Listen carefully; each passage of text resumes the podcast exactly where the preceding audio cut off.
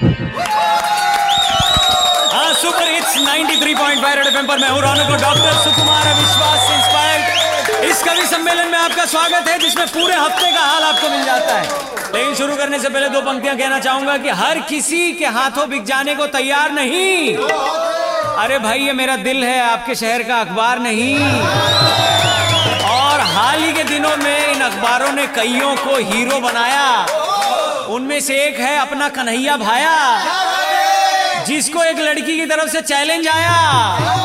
अरे जानवी का कन्हैया को एक ओपन चैलेंज आता है, और बांग्लादेश धोनी का फ़ोटो में सर कटवाता है। अरे तुम्हारी इस बेवकूफ़ी पे मुझको है इतना कहना। तो कोई मुझसे पूछा था, भाई बांग्लादेश की ओलंपिक टीम क्यों नहीं है?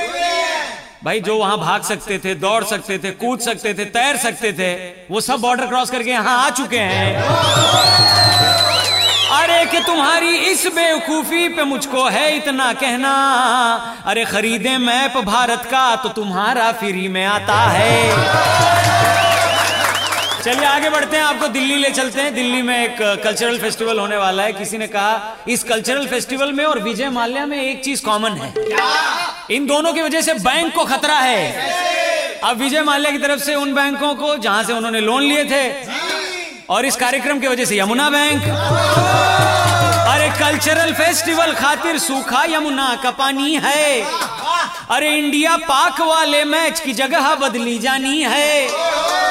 तो हम कहना चाहेंगे कि सिर्फ़ वेन्यू बदला गया है, मेन्यू नहीं, उनको हार ही मिलने वाली है। अरे कल्चरल फेस्टिवल खातिर सूखा यमुना का पानी है। इंडिया पाक वाले मैच की जगह बदली जानी है। अरे वहाँ सर मान लिया भग गए देश के बाहर, ये गम है। तो गम गलत करने की खातिर उन्हीं की बोतल लानी है।